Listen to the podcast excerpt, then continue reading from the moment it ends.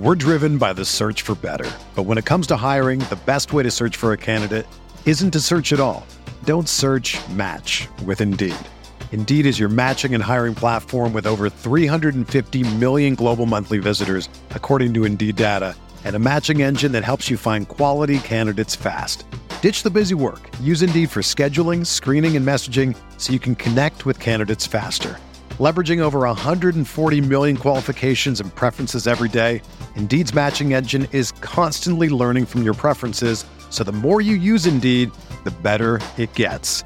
Join more than three point five million businesses worldwide that use Indeed to hire great talent fast. And listeners of this show will get a seventy-five dollars sponsored job credit to get your jobs more visibility at Indeed.com slash Blue Wire. Just go to Indeed.com slash Blue Wire right now and support our show by saying that you heard about Indeed on this podcast. That's Indeed.com slash Blue Wire. Terms and conditions apply. Need to hire? You need Indeed. Do you ever feel like you're always on? What do you do when you need a moment to chill? How do you like to hit the reset button to get ready for what's next? These days, everything is go, go, go. It's nothing but nonstop hustle all the time. Work, family, friends, a million pressing social issues, and an expectation to be on twenty-four seven, sometimes you just need a moment to turn off and hit the reset button. That's when you reach for an ice-cold Coors Light, the beer that's made to chill. Listen, there's a lot going on in Green Bay right now, and I feel like we could all use a moment to chill with a Coors Light. See, Coors Light is cold lagered, cold filtered, and cold packaged. It's literally made to chill. It's as crisp and refreshing as the Colorado Rockies, perfect for a moment to unwind. Coors Light is what I choose when I need to unwind. So when you want to hit reset, reach for the beer that's made to chill. Get Coors Light in their all-new look delivered straight to your door with Drizzly or Instacart. Coors Brewing Company, Golden, Colorado, and as always, celebrate.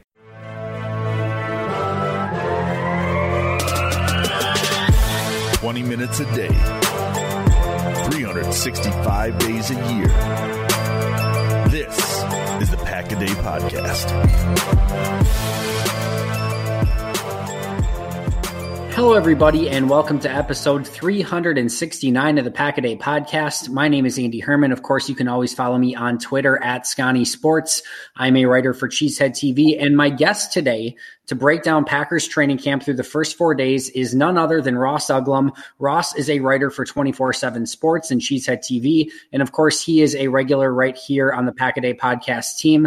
Ross, this has been a ton of fun through the course of this weekend. You've got to attend three practices. I've got to attend four practices. Uh, we got to spend some time together, create a couple videos. Thanks so much for taking the time to join me tonight to break down training camp and some of the observations that we've had so far.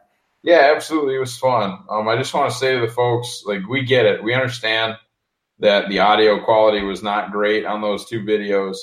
We were in one situation with some pretty high winds, in one situation with a very loud uh, H V A C system in kind of a patio. And, uh, you know, we kind of just hope that you appreciated the, you know, those videos for what they were. Hopefully next camp we'll, we'll do a little better job. We'll, we'll nail down uh, maybe some better locations. Yeah, and I mean, to be fair, too, th- these are taken, you know, pretty much right after camp. We've got a, a cell phone and, uh, you know, a microphone, and that, that's pretty much what we're working with in those scenarios. So uh, like Ross said, we'll definitely try to get you some better audio moving forward, but uh, we definitely wanted to get you the content as quickly as we could, and that was kind of our focus in those two specific scenarios. But hopefully uh, this tonight will give you great audio and still get you some of that, uh, you know, information that you guys are all craving. It's been tremendous. Uh, you've, you've You guys have had a ton of questions for both Ross and I. Uh, the interaction on Twitter and social media has been amazing.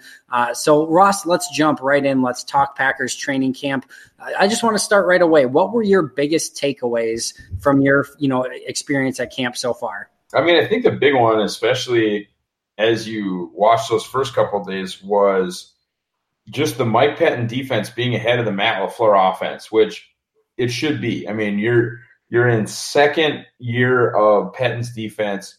You've just spent huge money on two edge rushers. You spent your first two picks. Now, we didn't obviously see, you know, Darnell, but you, you just spent your first two picks on defense. You spent big money on edge rushers, big money on a safety. It, it makes sense, frankly, that the defense was ahead of the offense, but I still felt it's worth mentioning that just because it's it's uh, it's significant. I mean, you you could definitely tell which unit was further ahead. Yeah, I totally agree. And I will say this, though. I, the first two days, it was blatantly obvious. Defense really not shut the offense out, but they were, you know, miles ahead of the offense. Day three, the offense uh, really struck back quite a bit. And I thought offense won day three. I think offense won day four today as well, but it was closer. And certainly the defense made some plays as well. So I think it's been a good balance. Uh, and I've certainly liked that as well. But uh, to your point, those first two days were uh, so far ahead. The defense was so far ahead of the offense that even with two good days from the offense, it was, you know, kind of tough to overcome uh, just how well they played in those first two days. For for me, the two biggest takeaways, first of all, was just the the Matt LaFleur training camp so far. And I've been so impressed uh, just with the process, the procedure, uh, the openness. You've got players coaching players. Uh, you've got the coaches really interacting with the players really well. Uh, the, the communication is fantastic. Um, I talked to Aaron Negler a little bit about this earlier today. And I think one of the biggest trepidations that I had going into this offseason is you had a, a ten to eleven year veteran coach in Mike McCarthy, who for some of his faults and some of his things that he did well, Uh, he was very organized into a T in exactly how he wanted training camp uh, to look, exactly what he was trying to accomplish. And I thought he usually did a you know really good job with all of that. And now all of a sudden you're getting a, a brand new head coach and you don't know what that's going to look like. And I think he's just really hit it out of the park so far. And I'm, I'm incredibly excited to see how that continues.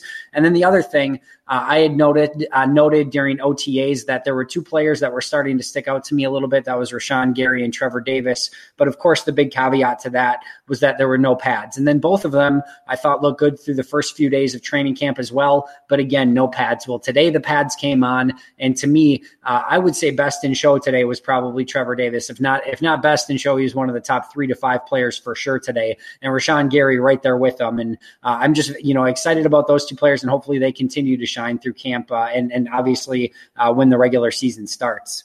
Yeah, absolutely. Uh, the Gary hype seems to be growing, and we're definitely going to we're, we're definitely going to see have to see something uh, during the preseason. But right now, I really feel like the Gary hype is starting to gain traction, almost like a snowball. He just keeps stacking success, and you start to move away from some of the film and move closer towards some of the verbal stuff that came, uh, you know, even from like his defensive coordinator at Michigan that basically called him a steal and said, "You guys don't understand what we were, what we were doing, what we were asking from him.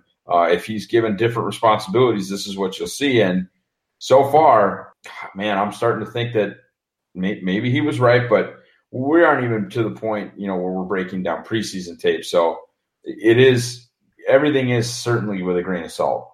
one hundred percent. And I mean, I think the important thing is, is it would be, it would be concerning if it didn't look good, right? It would, you yeah, know, right. we can't, we can't jump to any conclusions yet, because like you said, uh, we've seen, you know, training camp heroes and stars flame out once, once the lights come on. Uh, we have, we've, we've been burnt by that before to an extent. Josh Jones is a good example of that. Somebody who came in rookie camp, mini camp, training camp, uh, checked all the boxes. And then, you know, even in the second or third game of his career against the Bengals, played lights out, and then, you know, just kind of has fizzled a little bit since then. So uh, we're a long ways away. You know, we're not, nobody's saying that uh, he's a surefire Pro Bowler. You know, he's not even a starter at this point, uh, but it, you know all the signs are, are really great so far, and that's exactly what you want to see. So that's promising. So Rashawn Gary, obviously one of those players, but uh, besides Rashawn Gary and maybe Trevor Davis to an extent as well, who have been some standout players that uh, have really kind of uh, you know risen to the occasion and, and stood out to you so far?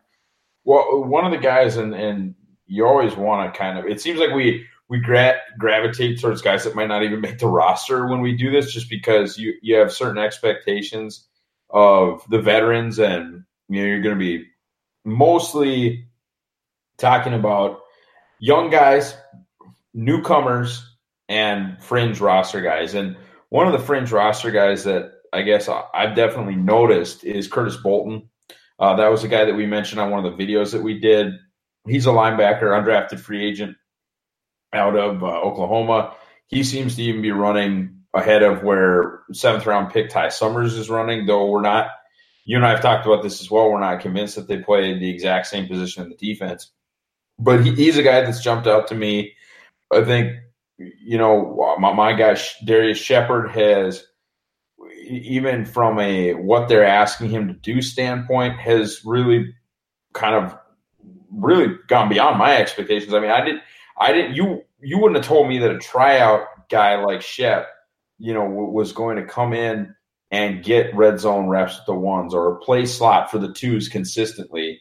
So th- that's a guy I think that has made plays quite a bit in camp, has been put in position to make plays in camp. I think he had one bad drop on day three. But other than that, I, I have a hard time finding, you know, a real negative. And then another guy, um, it, it, as much as you can see this early from, from their position group, but is Cole Madison.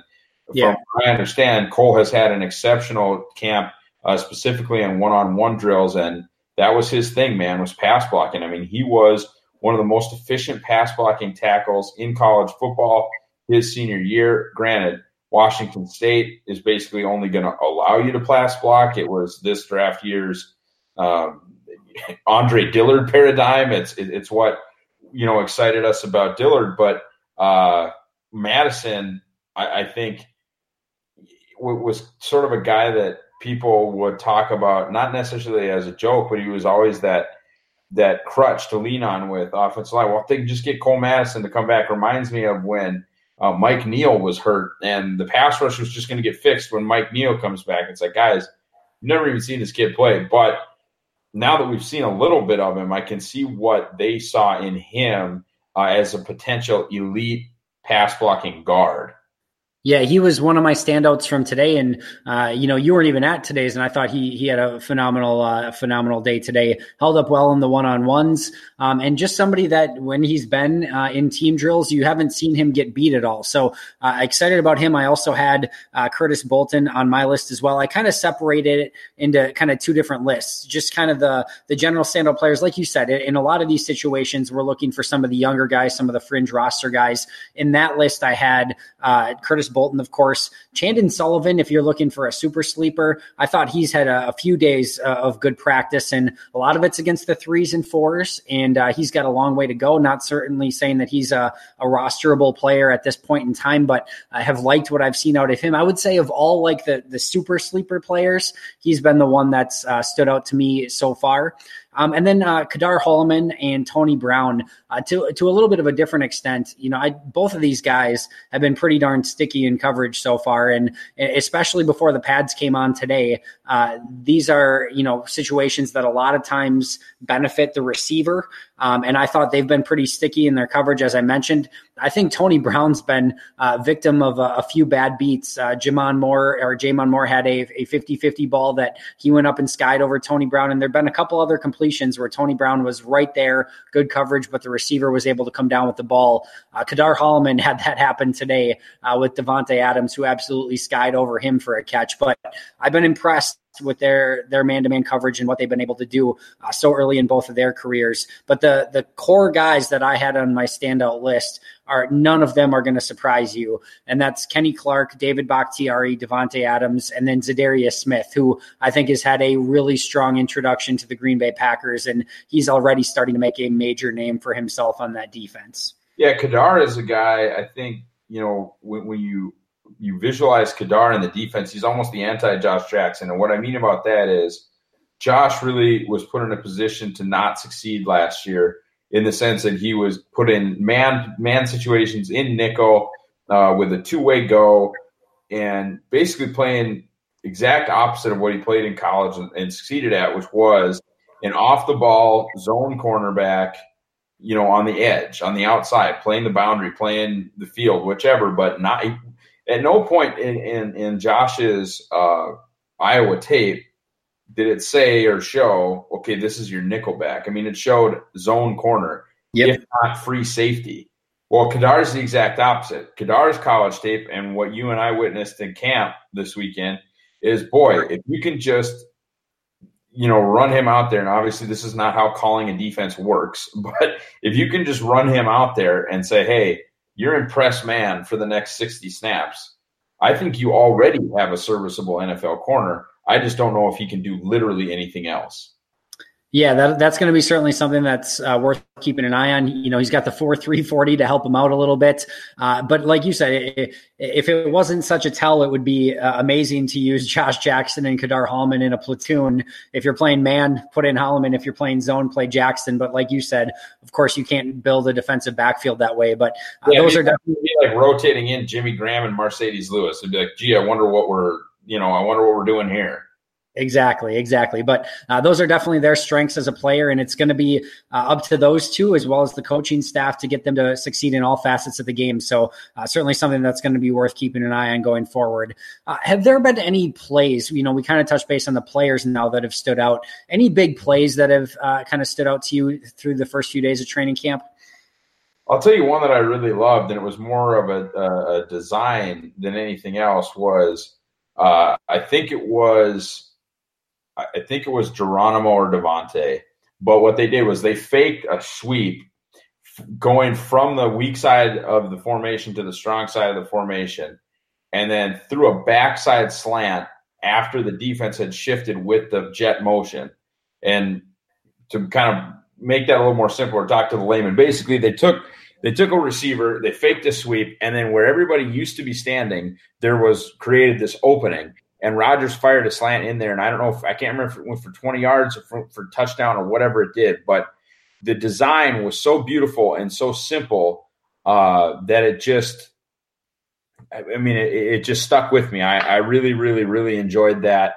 Um, as far as like individual uh, performances or individual efforts, I thought that there were a couple by Dexter Williams that really showed me that he had the juice.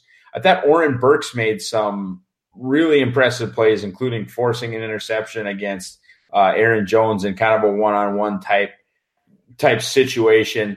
Uh, but then, uh, you know, other than that, it was maybe even the uh, uh, uh, the hot read by by DeShone Kizer, which is something I felt like really showed some growth, because DeShone has definitely shown the propensity to panic and to turn the ball over.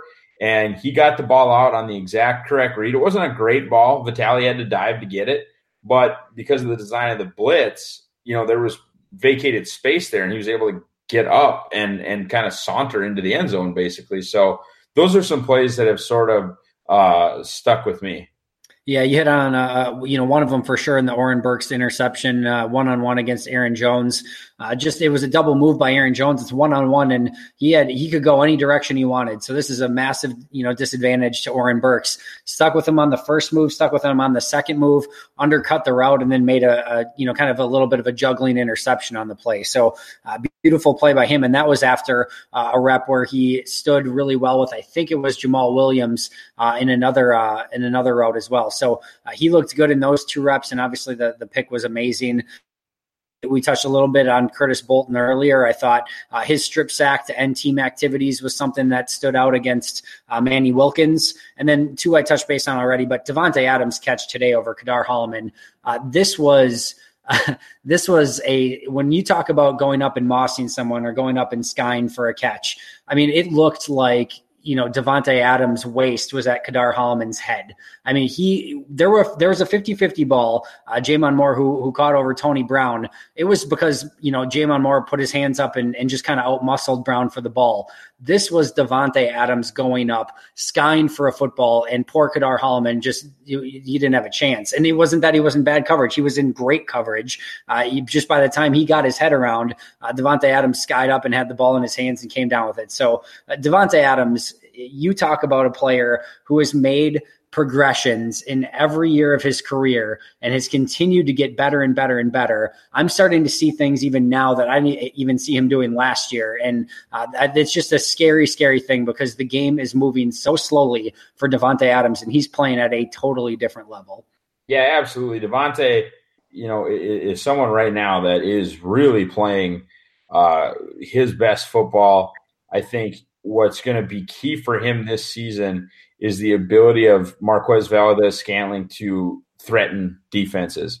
Uh, I, I don't know as though Jimmy Graham, even just Jimmy Graham running down the seam, is is going to do that.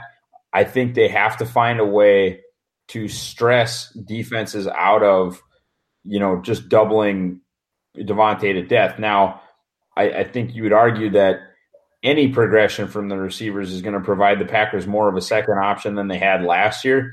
And Davante still darn near rewrote the entire receiving record book. So what am I worried about? But from top to bottom, if Marquez Valdez-Scantling can be a, an exceptional second option, I think the offense can go to a completely different level.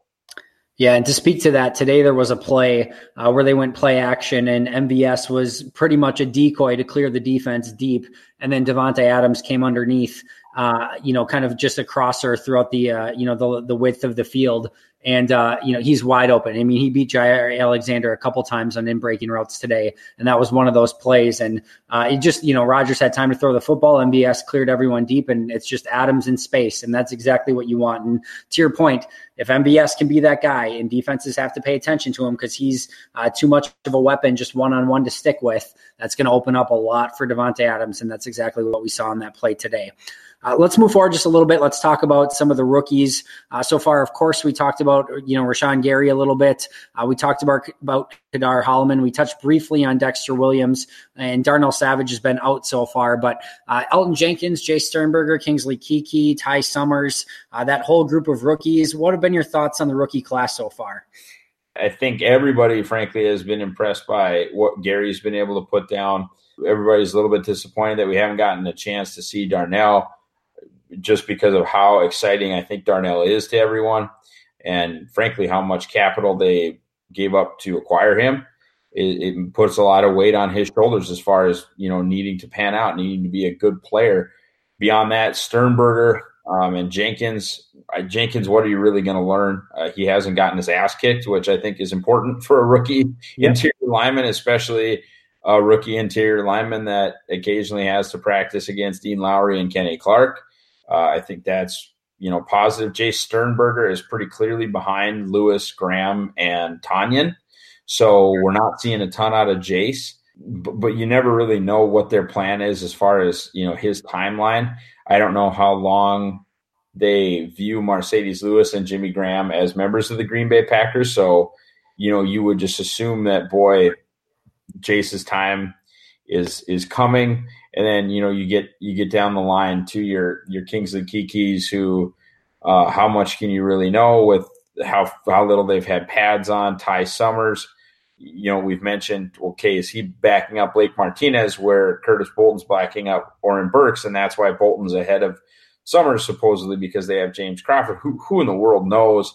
But I, I feel like everybody has been as expected, and so far there's no one where you're really concerned and you are, you know, they just look out of their depth. And and that has happened before, even with draft picks where they do get to camp and you just immediately know, like, oh, shoot, this guy can't play. Yeah, there have been there's stories of of players who have come into even just, you know, their first rookie mini camp and and scouts and, and coaches being like, oh, this is not the guy that that we expected. So uh, I totally agree with you. I think uh, not a single one of these players has looked out of their element. And probably besides Elton Jenkins, I've seen at least a flash play here or there from pretty much everyone on this list. Uh, Dexter Williams had a fantastic one cut and burst upfield today that uh, he would have taken for uh, a very big gain. Uh, you know, I think Matt LaFleur was uh, a little bit, um, you know, kind of put the brakes on things a little bit with Dexter Williams today, just to say, I think he made mention of something to the effect of uh, he had a, a little bit of a tough time in mini camp and he still has a ways to go, but that they like what they see out of him so far. So uh, you could tell there was a little bit of uh, a pause there where Dexter still has a ways to go. My guess, if I had to had to guess, is that's probably in pass protection and probably uh, receiving a little bit, but Uh, you know, we'll we'll have to wait and see there. Ty Summers, I thought, really started slow the first couple days. Um, like you said, even behind Curtis Bolton, but I thought the last two days he's picked it up a bit. Kingsley Kiki, kind of the reverse. I thought the first couple days he had a, flat, a couple flash plays. Last two days I didn't see him do quite as much. Uh, but, yeah, all of these guys, and especially guys like Rashawn Gary, um, you know, really, really standing out. And, and we're just so excited still to see Darnell Savage once he can get out on the field. For sure, and and – you have to base kind of this class a little bit on or not necessarily base them on, but kind of compare them to last year's class and just think about where your expectations are with, with those players, what you think of where Oren Burks is in year two, what you think of Josh Jackson, Jair Alexander. We are just now kind of trying to figure out whether we think Gutekunst is a good drafter or not. And I would say so far, you know, the results are pretty good. I think people are at least, you know, we were talking a little bit at, at Radnitsky Field about if he nails Jair Alexander and Marquez Valdez-Scantling to the point that we think those two picks have been nailed, it might not even matter how, how the rest of everything else shakes out.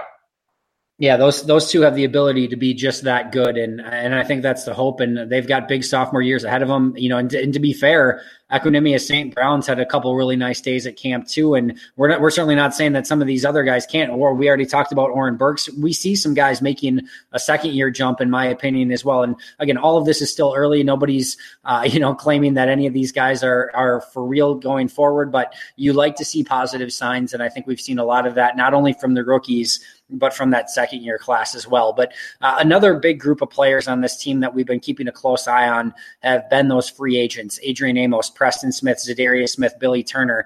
We talked about Zadarius Smith already. I think he's one of the best, probably one of the top two or three players on this defense right now, uh, probably behind Kenny Clark. And then maybe you can have a conversation about, uh, you know, maybe being second, third, fourth on the list. But to me, he's already going to be one of the top players on this defense. But what did you see out of these four players, and who's kind of stood out to you the most? So maybe besides Zadarius Smith. Yeah, I, I think um, one guy you have to pay attention to is definitely Billy Turner, if only because the quarterback keeps saying you need to pay attention to him. Yep. I, I think they've definitely got something there in the sense of they now have a, a player that they feel like can be a above average starter at right guard and then provide that relief uh, if something ever does happen with Bulaga. And, and you can, I, I think – you can see that even more if you kind of read between the lines and see just how many left tackle snaps Jason Spriggs is taking. I, I'm not convinced that if something were to happen to Bulaga, they would just kick Billy over and, and keep Spriggs on the bench. But I am starting to wonder if Spriggs is not the backup left tackle and they're just trying to train him into that one position, and maybe Billy Turner is the backup right tackle, and you would see uh, Cole Madison or Elton Jenkins or McCray, whatever. Pick, you know, take your pick. But it just seems like they're really trying to get Jason Spriggs a ton of left tackle reps, uh, playing, you know, guys like Alex Light at right tackle and, and, and getting their work in there. Uh, other than that, I think you saw really what you expected to see. Preston Smith's been a little bit slow. Uh, but, but how are you really supposed to, you know, judge pass rushers that can't even finish their rush, or they'll basically be released from the team, especially if it's Rodgers? And then you, you're seeing everything from Adrian Amos that you were told to look for, which was being exactly where he's supposed to be every single freaking play and making exactly the play he's supposed to make. And no splashes yet. I, I don't think Amos has caused a turnover in in practice, but that's kind of like not his deal. He just never blows a coverage and will more than like, you know, more, more often than not force some sort of an incompletion. Yeah, I, I think the, the big thing with all four of these players, at least so far, is that you, you've seen everything that you would expect from all four of them. And just finished up my grades on Billy Turner, watching every snap from a season ago. Uh, overall was a slight negative, but if you look at him just at guard, graded in the positive. Um, and I think you, you want to talk about an upgrade there. Byron Bell was my lowest graded player by far and away. And I mean, by far and away last year, and especially on offense. Uh, and he was obviously the, the main player at right guard through the majority of last season. To go from him to what Billy Turner is going to be is just going to be such a massive upgrade. So uh, I think you've seen exactly what you've expected out of Billy Turner. Uh, Zadarius Smith's been everything as advertised. Like you said, Adrian Amos, no splash yet, but everywhere that he's supposed to be, he's he's fit. His run fits really, really well. Uh, and he had the, the nice pass breakup against Davante Adams, which you captured uh, so beautifully uh, in, in photograph form as well. So uh, everything about these four players I've, is exactly as advertised. Preston Smith has been a beast crashing the edge, as has Rashawn Gary and Zadarius Smith. Uh, the running backs haven't had a ton of places to go because these edge rushers have been fantastic at blowing up the edge and not giving them a place to go. And oh, by the way, if you are setting the edge well, you're funneling everything right back into Kenny Clark, which good luck with that. And and Blake Martinez has been, I, I thought, has, has had a really nice camp as well. So uh, they're doing everything that they're supposed to be. And uh, like you said, maybe you'd like a, a few more splash plays, but uh, they're as advertised so far. Well, right. And I mean, that was the thing with Amos, right? That's why the Bears fans are so chirpy, is because he was the rock solid guy next to the, the, the playmaker in Eddie Jackson. He was the, well, you know, what they drafted Morgan Burnett to be next to Nick Collins. He played that role and he played it perfectly. And now they've made their attempt at recreating that exact scenario where they have a playmaker, a star, or at least they think they do, in Darnell Savage, and then just the, the world's most rock steady vet in Adrian Amos. Yeah, Adrian Amos is, uh, you know, the guy that you marry, not the guy you bring home at night. He's not super sexy. He's not going to, you know, have the sizzle on the steak, but he's consistent and solid and exactly what you want to bring home to your parents. That's that's my Adrian Amos comp, Ross, and you're never going to get better than that. Yeah, I, I would agree with that. Well, I guess my next question after that uh, amazing analogy is, what does Green Bay need to focus on moving forward? What are some things that they really still need to work on? For me, it's just uh, establishing offensive continuity. They need to, uh, you know, pick. I think they need to narrow down their skill position guys. They're they're pretty flat, in my opinion, as far as. Uh, if we're just talking, like, just say Madden ratings in my head, not necessarily the actual Madden ratings, but you've got, as far as what's been proven, you've got like a ninety-five in Davante Adams, and then everybody else sort of goes between seventy-five and, and eighty, or seventy-five and eighty-one. Maybe maybe M V S is an eighty-three or an eighty-four, but if we're just talking about, you know, what what is to be expected of these of these guys. They have such a wide open competition, and, and we're obviously hopeful that it's a wide open top competition between a bunch of guys who can play, but it's wide open, and it almost seems like potentially this constant shuffling in and out of personnel, whether it's tailbacks, tight ends, receivers, they all just constantly jumble, and it, it we're so far gone. And I, I'll never forget, you know, when they had in two thousand fourteen, Jordy played the X, Devontae played the Z, Randall played the slot, and Richard Rodgers played the tight end, and they just went up and down the field with either Starks or Lacey constantly, most of the time calling it without a huddle. We're so far gone from having three receivers that they absolutely trust uh, that we're just in a completely different situation, and I think it might be kind of throwing off the rhythm a bit, that just all these parts are constantly moving in and out. And, and as I think they get a better idea of which six or seven receivers and which three or four backs they're actually going to move forward into the season with, then I think you'll maybe see a little bit more uh, continuity in this new offensive scheme. Yeah, it's super funny. I think you're reading right off my notes, Ross. The the the one A on my list was just continued chemistry, and uh, you you're with a new offense. You know, some of these uh, players are still first and second year players, and you're just trying to get everyone on the same page. There's been some illegal motions, there's been some false starts, and it's just getting everyone ingrained in this offense and on the same page. And that's going to take time, and you don't expect it to be there on, you know, day three and four of practice. So uh, that's one A that I'm looking for. I want to see consistency out of the running game. I think the defense has won that that aspect of it, although I think the offense looked a little bit better with the true pads on today uh, in that capacity. But I think that needs to continue to be a work in progress, because if they really want to run play action off of that stretch run game, uh, they, they need to have at least some ability to run the football. And then last but not least is, is just those splash plays on defense. I've seen a ton of pressure from the defense. Uh, day one, we saw interceptions from Blake Martinez and Kyler Fackrell. Uh, but overall, I, I think some of those those big interceptions have, have escaped the defense so far. And I think if there's one thing that I'm really keen on keeping an eye on, you know, first of all, this defense was basically allergic to turnovers a season ago. Um, and then if you look at this this defense as a whole, you, you've got a bunch of guys. We, we talked about already, Adrian Amos has not been a turnover machine by any stretch of the imagination in his career. Kevin King, same thing. Blake Martinez, same thing. Uh, Preston Smith has not been a, you know, a big play type of guy. You know, even, uh, you know, Dean Lowry to an extent, you know, Kenny Clark, uh, not this, you know, big, uh, you know, strip sack, you know, guy that's going to get you a, a bunch of turnovers or things like that. This is a defense that for the most part is, is not a big turnover type defense. Now they've got players who should theoretically be able to do that. Jair Alexander, Josh Jackson, Darnell Savage. I think, you know, Zadarius Smith has the ability to be that type of guy. Rashawn Gary. So I think they have some of those type of guys, but I, I want to see them take the next step and really be, you know, not only a, a bend, but don't break defense, but uh, a defense who can and get those big turnover plays and get the offense in, in plus scenarios. Well, and I think it was always sort of that way, and I've always felt like Mike Zimmer's defense is the same way.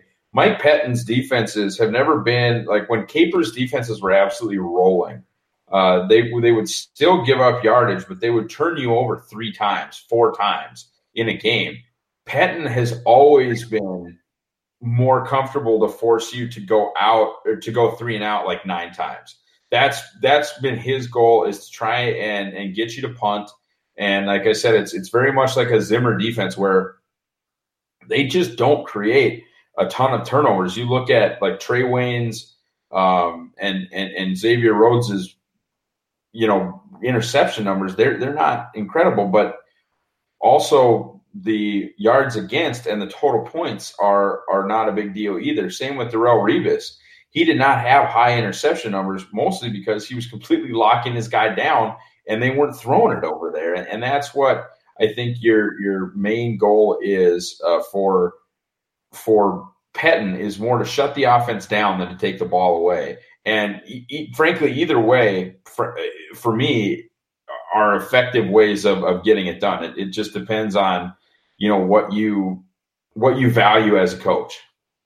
Yeah, I think that's a very fair point, and I think uh, I think that's super appropriate uh, to bring up because, you know, like you said, the, there's there's multiple ways to win in this league playing defense, and if they get a ton of pressure and a ton of sacks and they force a, dun- a bunch of teams to go uh, three and out or, you know, whatever it is, as long as they're not allowing points, uh, whether they get those turnovers or not, there, like you said, there's a lot of different ways to, to win that battle. So uh, that can certainly be the case as well. And, and to, to your point also, I think uh, just with the, some of those players that I mentioned, they're probably set up uh, to play a little bit more that way. This is a team that, in my opinion, doesn't have a ton of weaknesses on defense. They don't have a ton of, you know, all pro level talent, but they got really, you know, darn good players throughout the entirety of that defense.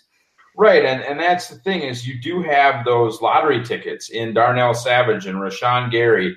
And frankly, it, it, Oren Burks to me is a lottery ticket just with his athletic uh, ability. Now, I think he's maybe a lower odds lottery ticket, but you do have the chance for Darnell Savage to be a star, Rashawn Gary to be a star, Jair Alexander to be a, a legitimate field-tilting star. Kenny Clark, in my opinion, is a blue-chipper, all-pro level guy now. But you do have guys, you know, that they pay a lot of money where Zadarius Smith and Preston Smith and Adrian Amos, that maybe maybe the the the peak of their powers is just to be like one of the lower guys at the Pro Bowl, or – just a, you know, an eight out of ten. And and you know what?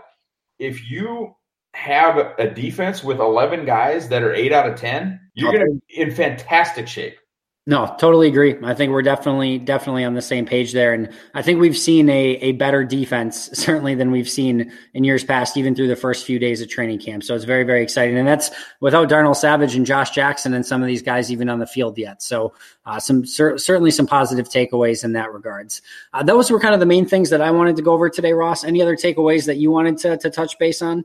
Uh, you know, just something we said at, in, in, at the beginning of that one video, and, and, and it's weird. Uh, it's weird to not have Clay around. It's weird to not have Randall Cobb around. And, of course, you know, certainly most recently it's it's weird to not have Mike Daniels around. In fact, seeing him walk out in a ninety-seven uh, Lions jersey on Twitter today just about knocked me out of my chair.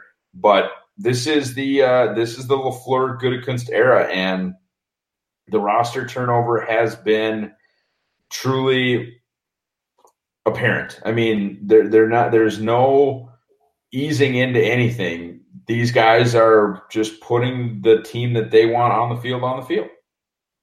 Yeah, and two things I'll add on top of that, and I, I, t- I told you this and I tweeted it out today. Uh, you want to talk about youth on defense. You've got J'Mon Williams, who's the oldest player on the team. Deion Simon, who's the second oldest, who, of course, is not almost for sure going to be on the fifty-three. You then have Kyler Fackrell at twenty-seven, and everyone else is twenty-six or younger. So super young defense. And then the other thing that I made mention of is a lot of those leaders, like you said, are gone. Mike Daniels gone. Clay Matthews gone. Randall Cobb gone. You know, even to, you know, Mike McCarthy, obviously gone. But you talk about seeing players step up, and Davante Adams and David Bakhtiari taking on more of a leadership role, coaching and mentoring players, not only just in their units. Today, David Bakhtiari was uh, mentoring Yash Nijman, uh, trying to work on his technique a little bit. But uh, yesterday, he was working with Rashawn Gary after practice, telling them some things that he can work on. Today, Uh, in, in practice, uh, Davante Adams was basically demoing how he wins on a specific route, and then was, you know, kind of uh, showing how he did it, and kind of coaching the younger receivers on how to win in that specific route. And then those receivers try to kind of go out and emulate it. So seeing those type of guys take on more leadership roles, uh, that's exactly what you want when you see some of those veterans exit to, to different teams. Oh, absolutely. Uh, and, and I don't know, honestly, how involved I, I know that Daniels was a leader. That's been obvious the entire time. I don't know how involved with leadership stuff Matthews was, um, and and Cobb always seemed Matt, Matthews seemed a little bit aloof, uh, and and Cobb was definitely seemed quiet. Uh, but Mike Daniels, I think, was kind of a heart and soul kind of guy. Yep, agree on both, uh, on all of those things. All right, Ross, this has been a ton of fun. It's been a, a tremendous, you know, four days. You know, we've got to touch base a ton, and, uh, you know, we've been uh, doing different radio stuff. It, it's just been awesome, and I can't thank you enough for uh, taking the time, doing the, the videos, doing this tonight, uh, and certainly great finally to get to meet you in person as well. I appreciate everything that you're doing.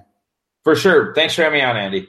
Ross and Jake are going to be back with you on Tuesday, but while you're waiting for that episode, please do us a favor. Make sure to go visit our friends at the Ticket King. Secure your tickets for the upcoming season. We're talking about all these young, exciting players. If you haven't had a chance to see players like Aaron Rodgers, Davante Adams, Kenny Clark, some of these amazing athletes in person, you absolutely need to do so. And the easiest and best way to do that is by going to the ticket king dot com. Make sure to use promo code Pack a Day. That's Pack a Day, no dashes, no spaces, and you get ten percent off your order today. Thanks to our friends at the Ticket King for supporting us. Uh, please make sure to go out and support them. That does it for Ross and I. Thanks for listening to the Pack a Day podcast. We appreciate it immensely. But until next time, and as always, go Pack Go.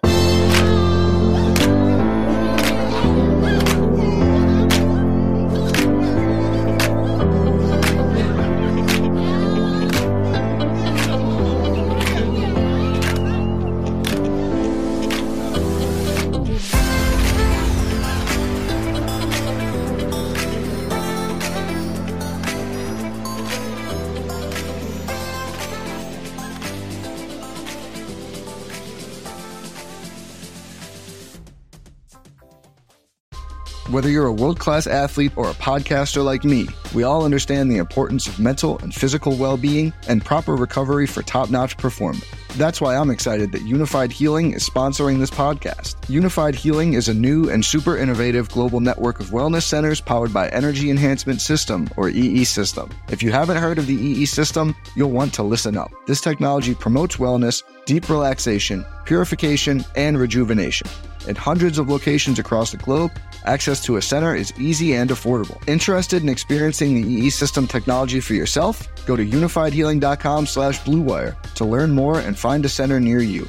That's unifyd healing dot com slash blue wire. No material or testimonials on the Unified Healing website are intended to be viewed as medical advice or a substitute for professional medical advice, diagnosis, or treatment. Always seek the advice of your physician or other qualified healthcare provider with any questions you may have regarding a medical condition or treatment and before undertaking a new healthcare regimen, including E E System.